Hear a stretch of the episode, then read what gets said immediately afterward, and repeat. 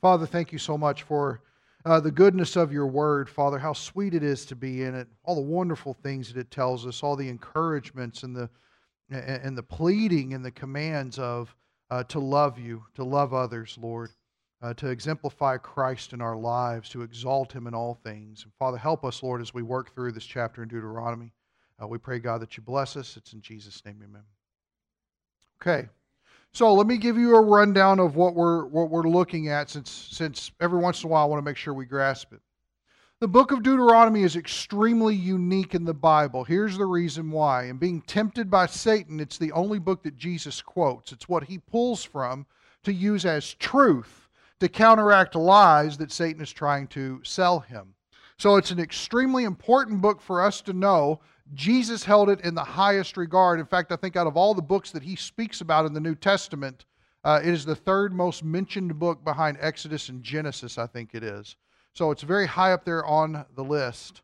Another thing is, is that it's set up in a very unique fashion. It's set up in what is known commonly as a suzerain vassal treaty. And what that is, is suzerain is a high king Vassals are lesser kings or lower kings, still kings, but lesser kings.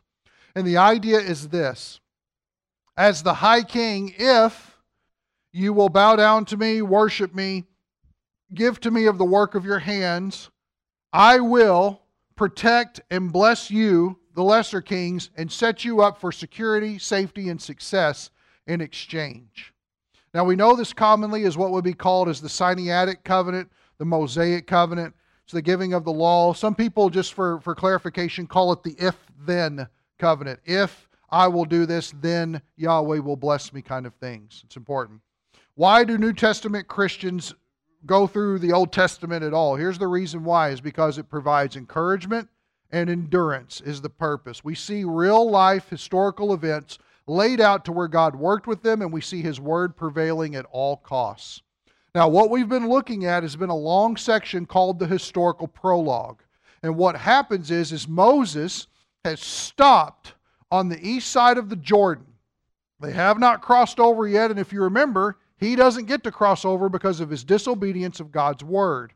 And so what he's doing is is these are his final thoughts of how he is commanding the people about what the future is going to look like. And to do so, to get them to cross the river, he has got to remind them of all that Yahweh has done and all that Yahweh has provided to get them to this point. Now, why does he have to remind them and psych them up and bring to their minds all that God has done for this moment? Does anybody know why? What do you think?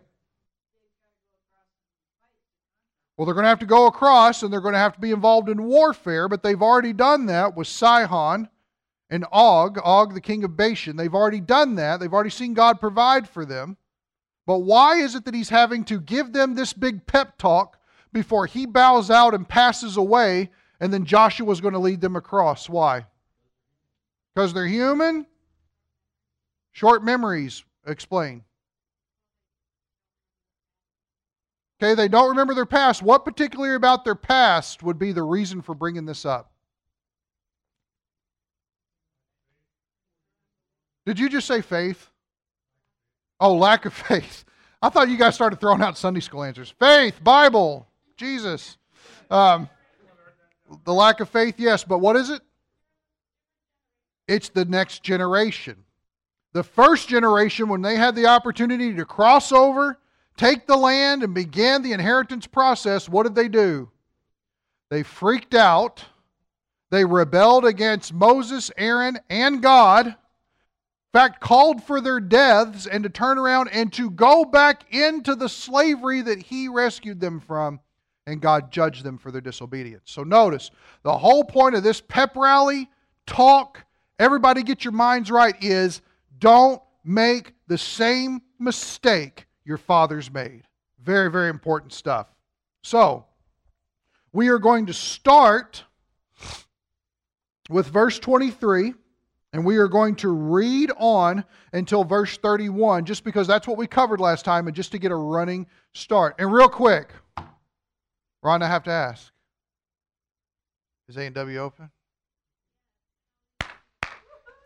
Praise Jesus. I went to go pick up Beth and Nathaniel yesterday in Champaign, and I went out that direction. And I went by and I was like, all the chairs are out, you know? And then I just started salivating across the glass. It was amazing. So, praise God. Everybody, just so you know, A&W is open. Go. And get a big frosty root beer and go for it. Everybody just got saved. That's good. All right. Verse 23. By the way, this is an amazing pulpit. I can just stack all my books and just go ahead. I'm just kidding. So, 23. So watch yourselves. Remember, this is a warning, and it's also the end of an inclusio that's attached to verse 15, same chapter. Watch yourselves, that you do not forget the covenant of the Lord your God, which he made with you, and make for yourselves a graven image in the form of anything against which the Lord your God has commanded you. For Yahweh your Elohim is a consuming fire, a jealous God. When you become the father of children and children's children and have remained long in the land and act corruptly and make an idol in the form of anything and do that which is evil in the sight of Yahweh your Elohim so as to provoke him to anger, I call heaven and earth to witness against you today. Now pause for a second. Did anybody look up rib pattern? on the internet? Anybody Google that rib pattern, R I B pattern, as far as laws that were given? Okay. Anytime that you look, okay, number one, you're all failures and you need the blood of Christ, okay? Not doing your homework. Um, and it's important to look up, and here's the reason why is because you will often see things like, I swear by heaven and earth. Uh, I, I, I beseech you by heaven and earth, or it will call witnesses into play. Anytime that you see that I, that I swear by heaven and earth, or what does it say here? Uh, uh, I call heaven and earth to witness against you. At least two witnesses need to be in play. When you see that, it's because there is a profound legal declaration. This is a legal declaration that Moses is making here. Okay? I am asking for heaven and earth to swear to this, to attest to this fact that if you make these idols, here is what is going to happen to you. And so it's like, it's almost like you're bringing the law in to solidify the guarantee that destruction will happen for the situation or whatever the context is. So, how we would read it I call heaven and earth to witness against you today that you will surely perish quickly from the land. You'll be kicked out of the land. People are going to die, the whole nine yards. Where you are going over the Jordan to possess it, remember, to inherit it is the idea. You shall not live long in it, but will be utterly destroyed. Now, it's interesting because this word is not what we saw before as far as destruction was concerned. This idea of being utterly destroyed actually means that you will be made useless, you will be made profitless or worthless. Let me give you a good idea or an example of that mindset. If you were here for the James study that we did, right? What good is it, my brothers, if one of you says you have faith and another one have works, or if you had faith with no works? Is that any good? Can that faith save you? And of course, that salvation is not talking about save you from going to hell or, or heaven when you die or any of that stuff. It has nothing to do with that type of salvation. The idea there is found in the key word, what good is it, my brothers? What profit is it? Of what benefit are you in the situation of the local church if you say you have faith but you don't have works? That can't deliver you or that can't rescue you from a worthless life. You're just sitting here talking about your faith, but you're not doing jack diddly in order to support it. Therefore, you're not a benefit or a profit or, or, or a usefulness. Well, notice here if you decide that you're going to capitulate and make idols for yourself, God is going to disperse you from the land and you will be useless to Him.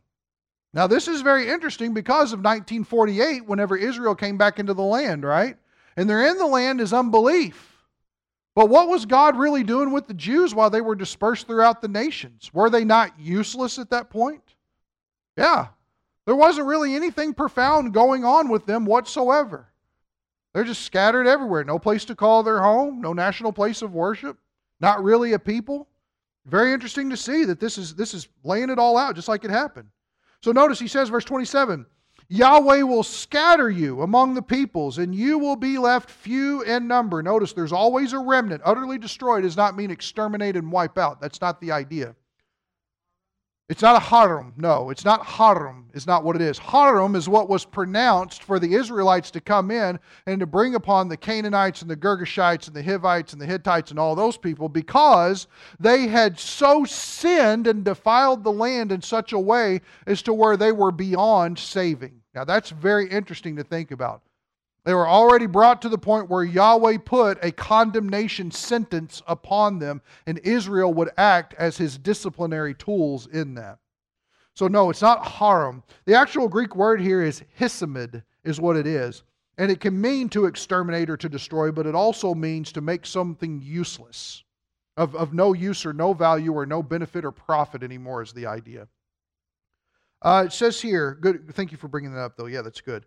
Uh, notice you'll be left few in number among the nations where Yahweh drives you. There, and here's the irony of the whole situation among the nations, you will serve gods, the work of man's hands, wood and stone, which neither see nor hear nor eat nor smell. Um, let's pause for a second and let's just focus on that. Sometimes we have a tendency to, to take Hollywood and project it on the Bible and think that demons are just kind of, I mean, if you've seen the Exorcist and heads spin around, that's what you think the extent of demon activity is. Understand, it's not. Satan is called a master deceiver, he's a master at it. There's no one better. I think that's important to think about. Because when we look around at our world, when we look around at how the earth is running, when we look around at how America is structured or whatever the stuff is going on, it's insane. How many people know anything about the bill that, that President Trump just signed? Mm, I think it was yesterday or Friday. It might be. It was the one that, that still gives all this funding to Planned Parenthood. Have you seen this? He, he's, he signed off on a bill that still provides all kinds of funding for Planned Parenthood. $585 million a year goes to Planned Parenthood. Our country is funding death organizations. 400 babies a month. And it's a racist organization that seeks out minorities to exterminate so that the white race will be dominant. It's like Hitler. We are funding modern day Hitler by our tax dollars. Does everybody see how Satan's a master deceiver? It's Moloch, exactly. Exactly, it is. Start getting me on a tangent. We'll start talking about Bohemian Grove and all that crazy stuff. But yeah, that stuff's real. And all these people are in cahoots. Understand, all of this stuff going is just a demonically run WWF, is what it is. It's a lot of show. It's a lot of it's a lot of acting. It's a lot of garbage. It's a lot of charlatans is what it is. People in there that are just messing it all up and they're all doing it for Satan. It's no surprise when you go through the Bible and we have to take the Bible as the truth of God's word that it means what it says and it is sufficient to tell us all about life, not just salvation things. That when you're talking about the king of this place and the king of Persia and the king of those are all demons running the show behind all that stuff. We cannot afford to be duped by all this junk. If anything, we should be driven to more prayer and we should have our noses more buried in this so that we can be more discerning about the times that we live in. Because so far, this has not been proven wrong. It is the only thing that is sustained. Laverne. What's that? Is the Catholic Church demonically run? Yes without a shadow of a doubt. But at the same token, so are a lot of evangelical churches. Yes, and here's the sad thing about it is, is the ones that are held most accountable are the people who are in charge. All that stuff. Uh, there are some people that go to Catholic church just because their parents were Catholic. And here's the thing the Catholic Church discourages the people in the church from reading the Bible. That should automatically be an alarm for you. Automatically. The Catholic Church adds that there are all kinds of works that you must do, not to just be saved, but stay saved.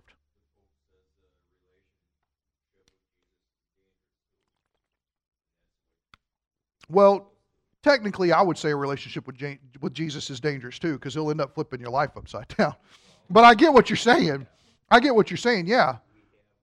But the whole reason why he wears that pointy hat is because he's really a conehead. We all know that, right? I'm just kidding. It's a joke. but on boom. Now, here's the thing. Here's the thing. Are Catholics good people? I'll tell you this. I'll tell you this. We, as evangelical Bible believing Christians who really say, yeah, this is truth and I seek to worship the Lord according to his word and base my life off it, we should be ashamed at how the Catholics show us up in pro life stuff. They show us up. They care more about babies being killed than we do. And that's a shame. So, are they able to do good things? Yeah. Should they be standing up for life? Yeah. Are they doctrinally deceived? Yeah. They are doctrinally deceived. And see, that's where it gets kind of weird. And a statement like this sounds kind of weird. You can fight pro life all that you want, but if you don't know that Jesus is your Savior and that He's the only way to heaven, you're still going to hell. Lost people can still do moral things. They can still recognize a right and wrong. We still all have a conscience that testifies to the law of God that's been written on our hearts. All of us have that. Romans 2 is very clear about that. But yeah, it's deception. But I'll tell you this as well. This might step on some toes. Uh, the Christian church is also heavily deceived. If you have not been baptized, you are not saved. That is a work. That is a twisting of Scripture. That's why you need a hermeneutics class in order to sit down and talk with those people and go, wait a second, man, that's not what the passage says. Let me give you a primary example. Let's just let's just cut for just a second and look at a primary example. Everybody turn to Acts 2. And let me show you this because this is the famous argument that they love to use in a situation. But notice, it's just from simply observing the text that we will find that's not what it's talking about. Acts chapter 2, Peter preaches this rousing service at Pentecost, right? The gift of the Holy Spirit has been blessed upon the apostles. They're speaking in authentic languages of the people who have migrated there for the festival from other lands. And in speaking in those other tongues, those people are recognizing the speech and say they're speaking the oracles of God, but they're speaking it, I'm a Jew from China or whatever that is, right? So, Acts chapter 2, they're hearing these things. Peter preaches this sermon. He lays it all out for them, and here's the reaction. Chapter 2, verse 37. Look at it real clearly. Now, when they had heard this, they were pierced to the heart and said to Peter and the rest of the apostles, Brethren, what shall we do? Peter said to them, Repent, and each of you be baptized in the name of Jesus Christ for the forgiveness of your sins, and you will receive the gift of the Holy Spirit. Stop. See, it says it right there. You got to be baptized to be saved. Stop for a second. Is that what the text says? It's not. In fact, we could get on some debatable ground here, but notice that they also call for repentance. Now go ahead and get the stake all fired up for me, but repentance is never mentioned as a requirement to go to heaven when you die. In fact, John Calvin even said, How can someone who's lost repent? How could you call on somebody that doesn't have the Holy Spirit to repent? That's insane. And I don't even agree with John Calvin. He's right on that. Is that what this says? Because you talk to somebody from the Christian church, they'll take you, take you here and they'll say, see, the, the, the, way, the reason why we know that you got to be baptized to be saved is because Acts 2.38 says, repent and be baptized. What are we missing here? Do we know? Well, he says, brothers. What about verse 37? They heard and were cut to the heart. Now, is that not consistent with everything else we see in the Bible? Faith comes through hearing and hearing the word of Christ. They heard the gospel and their hearts were convicted. That's what faith is. Hebrews chapter 11, verse 1. Faith is the assurance of things hoped for, the conviction of things not seen. It is assurance and conviction, and both of them are the same word. So, how are they responding now after this? If verse 37 is when they heard the word and were convicted and believed at that moment, they're all responding as Christians. Right? They're already saved people. They're already justified. Justification just took place in half of verse 37. Now, 38 is all about sanctification. Here's what it is now you need to repent. Look at some of the junk that's going on in your life. Turn away from it. That movie causes you to sin, get rid of it. You can't stop looking at porn on your phone, take a sledgehammer to it. You don't need to talk to people that bad. I can't tell you how many men I've counseled. Well, I'm just stumbling with porn. I'm stumbling. No, you're not stumbling with porn. You're sinning by looking at other women's naked bodies beside your wife, and you're committing adultery against her, which is a divorceable offense in God's eyes, the only one that He permits. That's what you're doing. Now, stop this. Throw your computer off of your balcony, smash it up like Kirk Cameron did in Fireproof, and bring me your power cord. Well, man, I need it in order to check my bank account. No, you needed to look at boobies. That's what it is, and that's what you shouldn't be doing. That's the harsh reality of sin. And we reason through that garbage, and it keeps us away from Jesus. Dangerous stuff, man. Christians like playing with fire too much. Too much. And am I all about the free grace of God and salvation? Absolutely. But he never says, get saved and stay stuck. He never says that. He says, grow. You were saved by faith, walk by faith. I've given you everything you need to do it. Well, I'm just going to click my mouse a couple more. Dangerous. We're going to say Roxanne. Okay, praise God. Let's move on. sure. Okay. Anyway, but that's an example. It's by simply examining the text and say, wait a second, let's see what's really going on here. Do you realize that you've just overthrown an entire denomination of Christians? An entire denomination of people just by one verse. That's how easy it is to get into error.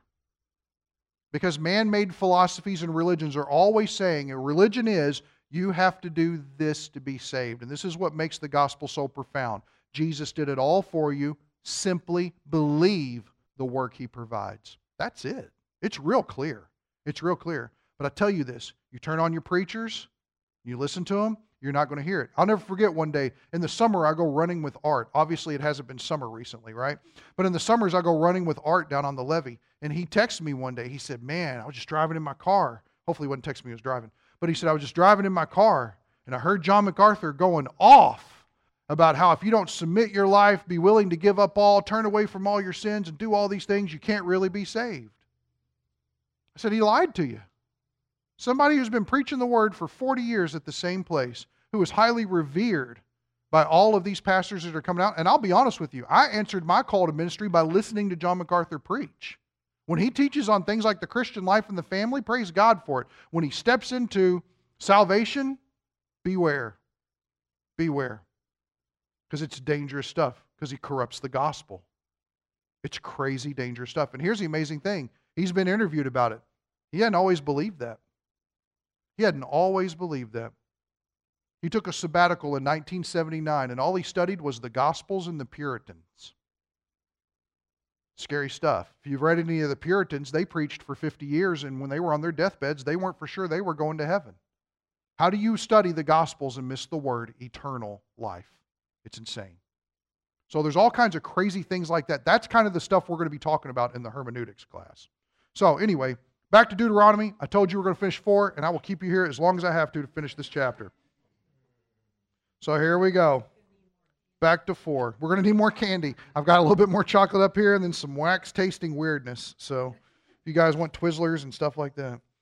Uh, let's see here. So verse uh, verse 30. It's important that we get this. Chapter 4, Deuteronomy, verse 30. When you are in distress, in, in the other lands, worshiping idols, the irony of the whole thing, I worshiped idols, I got kicked out of the land. Now I'm someplace it's not my home, and I'm worshiping idols there. That's how crazy it is. Verse 30 When you are in distress, and all these things have come upon you in the latter days, notice the timing there, you will return to Yahweh your Elohim, and here it is, church Listen to his voice. Everybody remember the audible event from Exodus chapter 20 of the giving of the law. Moses was not the one who first gave the law. Yahweh did audibly from the mountain so the people could hear, so that they would fear his name, and it would serve to discipline them. We're going to see that in just a second. So notice, instead of all these images, you came back to his voice. Remember when God spoke to you, you didn't see any form or anything so that you can't try to replicate it by the futility of your hands and the elements that are created. No, no, no. Come back to His Word, come back to His voice. Don't worry about idols. Listen to his word. Does everybody see how important it is that in Deuteronomy it is exalting the word of God as the central means of what our minds, our eyes, our ears, our mouths, and our hearts are to be consumed with? Does everybody see that? Yes? Who's asleep? Okay, making sure. All right. So notice verse 32. I'm sorry, verse 31. For the Lord, Yahweh your Elohim, is a compassionate God. He will not fail you nor destroy you, nor forget the covenant with your fathers which he swore to them. Indeed, everybody follow this train of thought. Ask now concerning, concerning the former days which were before you, since the day that God created man on earth. So notice, that's Genesis, right? Everybody see that he brings up earth? Remember earlier we talked about to swear by heaven and earth that heaven and earth would be a witness against you. Notice he brings up earth ever since the beginning of the creation of that first witness. And notice what he says after that. And inquire from one end of the what? Heavens, there's your second witness, to the other. Has anything been done like this great thing, or has anything been heard like it? Has anything as great occurred on the created earth with any group of people like Yahweh audibly speaking to Israel? Is anything like that? I'm asking you. Nothing has happened. So you take your pen and you write no, capital N O, exclamation point after that. No, nothing else has happened like that. Nothing else has happened. From the beginning of creation to how beautiful and glorious the heavens are, the most profound, extraordinary, amazing thing to ever occur was the voice of Yahweh speaking to the people. Look at verse 33. Has any people heard the voice of God speaking from the midst of fire as you have heard it and survived? No. Thank you, Hannah. Only person that answers. No. Nothing like that's ever happened. No other God appeared to any other people and said any kind of word, and they were like, Yeah, that's my God talking to me. No other God has revealed themselves like that. Now, the main reason is, is because when idols are described, they can't hear, they can't speak, they can't respond.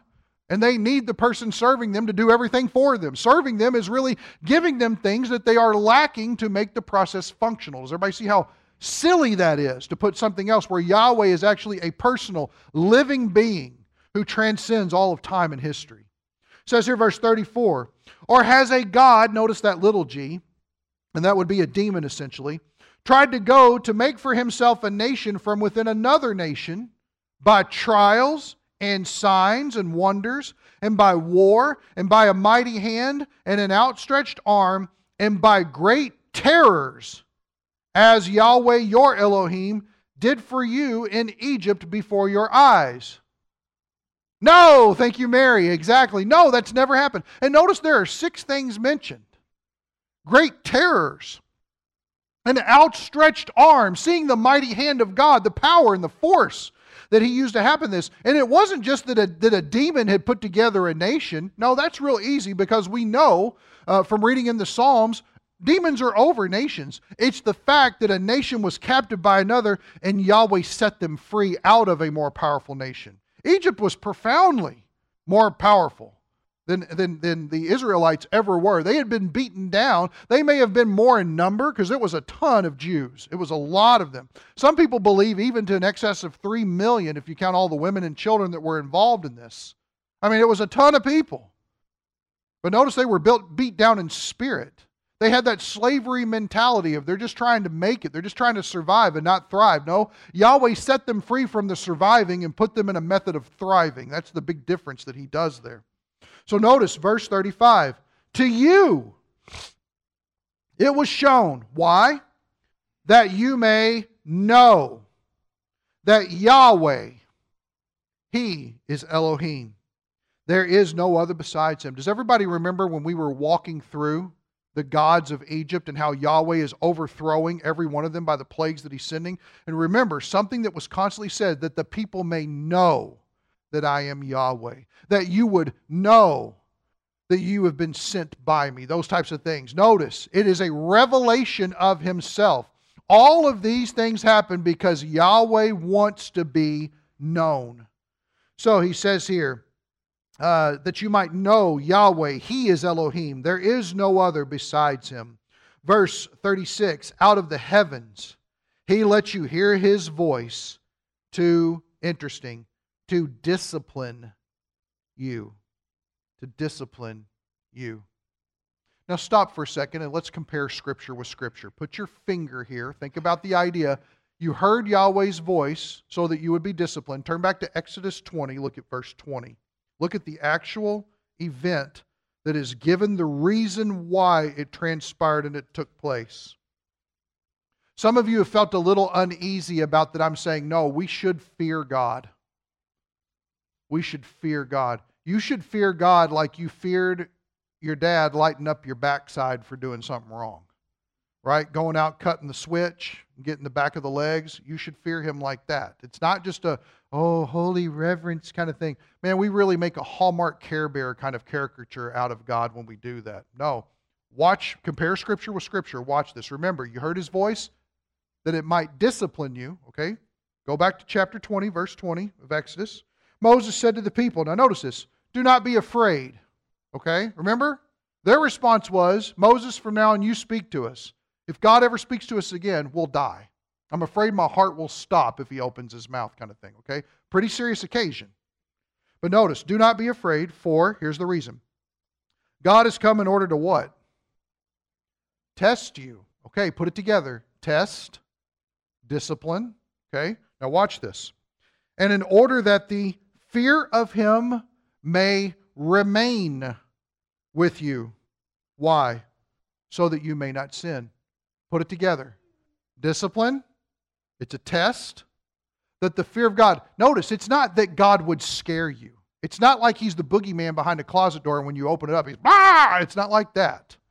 It's that the fear would remain with you to keep you from sinning. Why is that? Because of the grand picture that Yahweh is trying to paint with the nation of Israel, talking about having holy and righteous standards and having a God who personally meets and personally intervenes whenever the people cry out to him. He gets involved in his people and he protects and loves his children. If you bring sin into that picture, you've corrupted what God is trying to paint. Does everybody see that?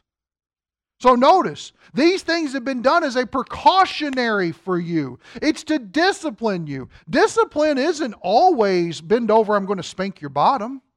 Discipline isn't always you've done something wrong, therefore I'm reacting with discipline. That's not always discipline. Discipline can be something as simple as you saying, you know what, instead of watching Oprah today, I really need to sit down with the Word of God. That's a discipline. That's you taking a time out from everything else that's trying to distract your attention and setting aside time for the Word of God. It costs you something.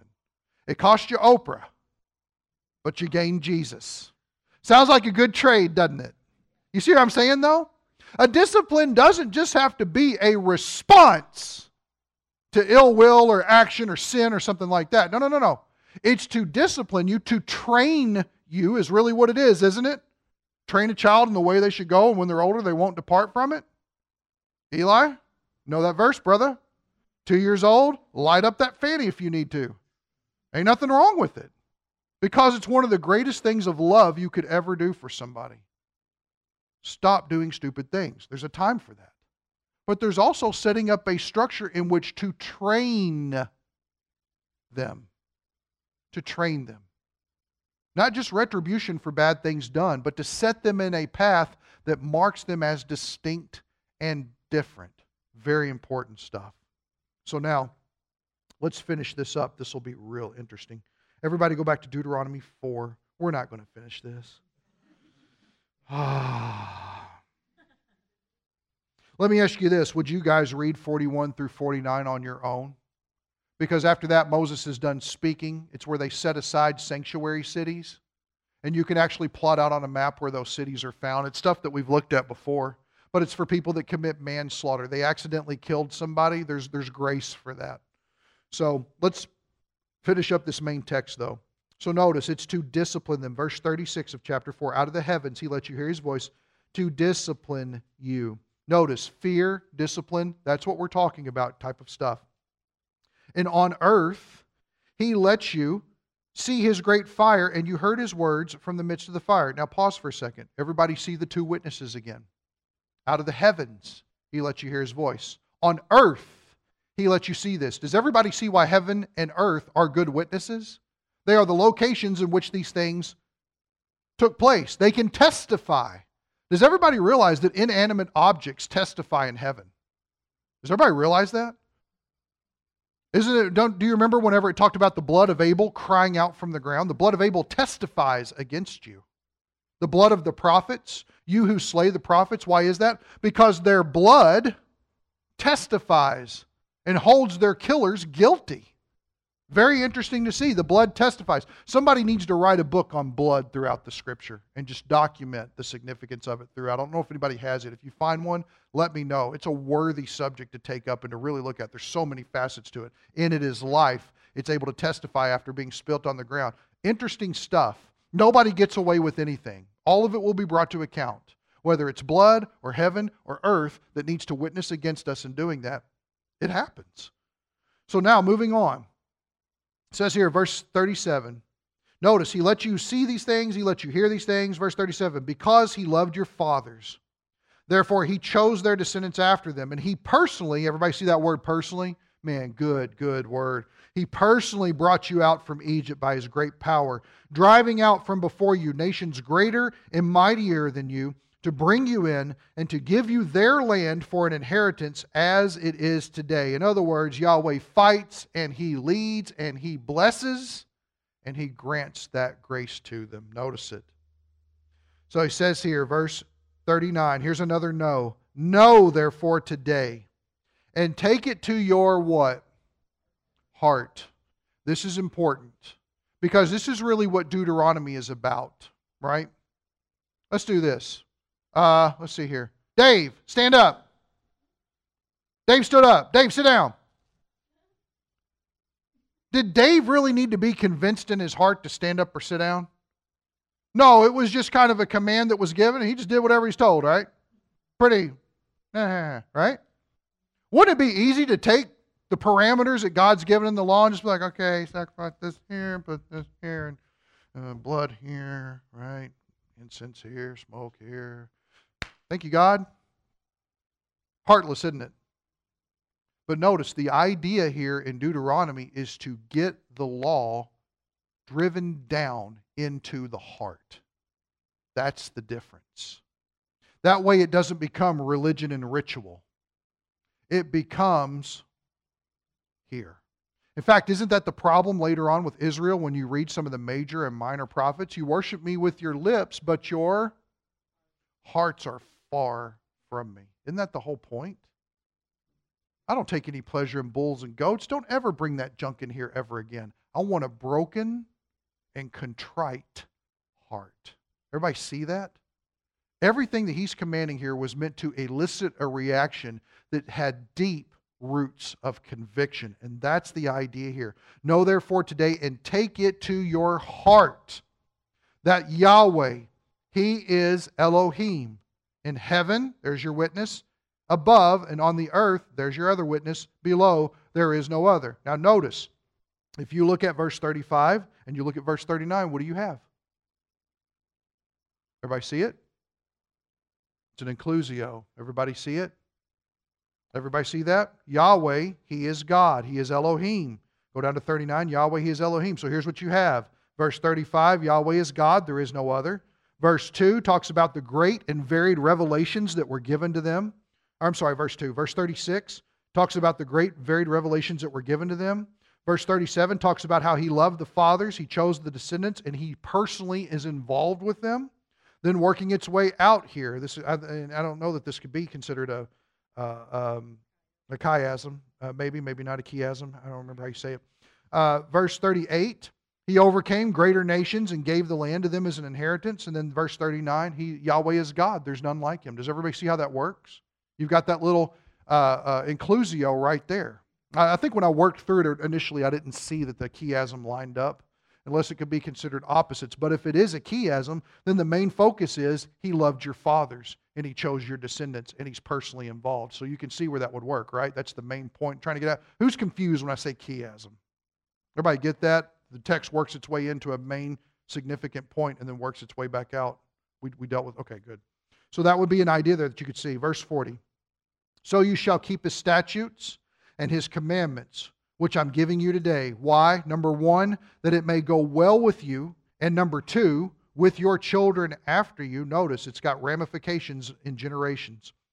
Uh, and verse or number three, that you may live long in the land which Yahweh your Elohim is giving you for all time. Who owns the land? God. Who'd he give it to? Good. Who'd he give it to? The Jews for all time. Israel for all time. Palestinian state, not according to God. It's God's land. He gave it to the Jews. It's theirs. Get away from it. It's theirs. It's theirs for all time. It never goes away. See, here's why this is important. And real quick, verse 40 wraps up the historical prologue. We're done with the first major section of Deuteronomy. Then verses 42, I think it is, through 49, the rest of the chapter talk about sanctuary cities and kind of clear up some things geographically that are going on. And then in chapter 5, we're going to start the general stipulations that are given in a suzerain vassal treaty. But before we even let our minds go there, and let's wrap up here, I'm keeping you guys just a little bit, but let's think about this. In fact, let's do this. Everybody turn to Daniel 7. Let me share this with you. This will help. Daniel chapter 7. Isaiah, Jeremiah, Lamentations, Ezekiel, Daniel. Daniel chapter 7, 13 and 14. If you want to know, uh, well, let me give you this. Any, any good writer needs to start with a thesis statement or a purpose statement for why they're writing, right? Otherwise, you end up with weird stuff. You don't even know, it doesn't make any sense. You've got to have some central theme that you're trying to accomplish. Chapter 7 of Daniel, verses 13 and 14, is God's purpose statement for the entirety of the Bible, the entirety of Scripture. He tells you what he's trying to accomplish right here, and I'm going to map it out for you briefly and show you so that it can get your mind jogging in that direction. But look at verse 13 of chapter 7 of Daniel. I kept looking in the night visions, and behold, with the clouds of heaven, one like a son of man was coming. Who's the son of man? Jesus is. And he came up to the Ancient of Days. Who's the Ancient of Days? God is, exactly. Since none of you got up here to take this chocolate, I'm taking it. I'm hungry. And he was presented before him. Notice, Jesus puts himself in a submissive posture before Yahweh God. Verse 14. And to him was given dominion, glory, and a kingdom now, if you have something different than dominion, glory, and a kingdom, you're probably reading out of the NIV. And I encourage you to turn that in and take an NASB out of one of the Sunday school rooms, okay? let's, let's start to slowly move away from the NIV translation. Some of you talked to me about that. It's just, it's just not a very good translation. It's not. Uh, it, could, it could really mess up some things. So notice and, and understand this. When I first became a Christian, I wore my NIV out. Okay? It serves its purpose, praise God. But if we have the option to use a better translation, let's do that. It says here that all the peoples, nations, and men of every language might serve him. His dominion is an everlasting dominion which will not pass away, and his kingdom is one which will not be destroyed. Can you bring 14 up there, Mitch? Verse 14. Next one. There we go. God's whole design for the scriptures is his kingdom would reign and rule with the rightful king on the throne over all of creation. That's the, that's the goal. Salvation is not the goal of Scripture. It's not God's main goal. Salvation is a means to the end of the kingdom. I think that's important. But too often we read the scriptures through the lens of salvation is all that God's after all the time. You miss a lot when you do that. Notice that God's goal here is that Jesus comes and presents himself, and the idea is that he is then given dominion, glory, and a kingdom. The people, everyone, nations, being Gentiles, men of every language, including the Jews, will serve him. Dominion is always, kingdom is forever. God's goal in history is to bring all things subservient to Jesus Christ as he reigns as king. Created Adam and Eve. Let us make man in our image after our likeness and let them have dominion. It's the right to rule. Satan comes in and leads them to sin, and they sin. Understand, we're not going to be Adam and Eve are the victim here. It's really Satan's fault. No, Satan's a tempter, but he didn't make them sin. Nobody had them reach up and grab the fruit to eat it. But notice, they sin, and in doing so, they forfeit the right to rule. In doing so, there is now a long form picture of what God is trying to accomplish all throughout the Bible. And that is that Jesus Christ would not just purchase the possibility for people to be brought back into right relationship with Him, but by continued fellowship, spending time in the Word, spending time in prayer, confession of sin, offering yourself to walk by faith and good works, all those things, you would then become a partaker of the kingdom. And when Jesus Christ comes back to rule, those who are faithful will be given the allotment to rule alongside him as his viceroys, as his co regents.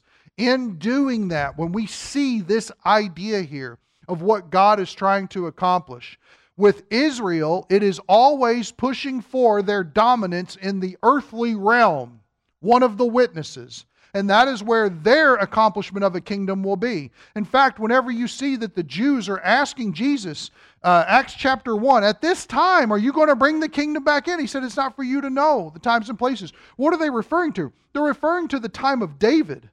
And when the king was at its heyday, it was at the pinnacle, it was everything that was all about. Israel is reigning because our God reigns, kind of thing. And then through sin, it was forfeited again.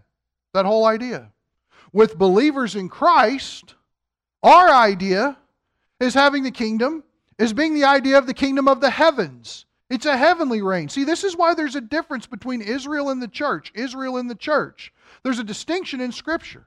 The inheritance that Israel gets is a promised inheritance for all time, earthly. It's a plot of real estate that God owns, and He gives it freely to them. For us Christians, it's the message of the kingdom of the heavens. It's very important to understand. So, what is God's grand design in history? He will have dominion, it will be everlasting. He will set up a kingdom, it will be everlasting. And for the Jews, they will inherit that land and the 12 apostles will sit on 12 thrones and they will judge the tribes of Israel at that time. For the Christian, for the one who believes and is part of the church, the distinction of Jew and Gentile is gone. And in doing so, we will seek to be inheritors of the kingdom of heaven. Any thoughts about that before we wrap up? Praise the Lord. Let's pray. God, thank you so much that you are a triumphant God whose victory is certain, is given to us in your infallible and inerrant word. And thank you, God, that we even see walking through with Israel as they are receiving a reiteration of the law from Moses, that your promises are good, that you are a compassionate God, that you are sure that you love your kids. Thank you, God, for loving us, and thank you, God, for demonstrating that while we were still sinners, Christ died for us what a wonderful, wonderful sacrifice. We prayed in Jesus' name. Amen. Thank you guys so much.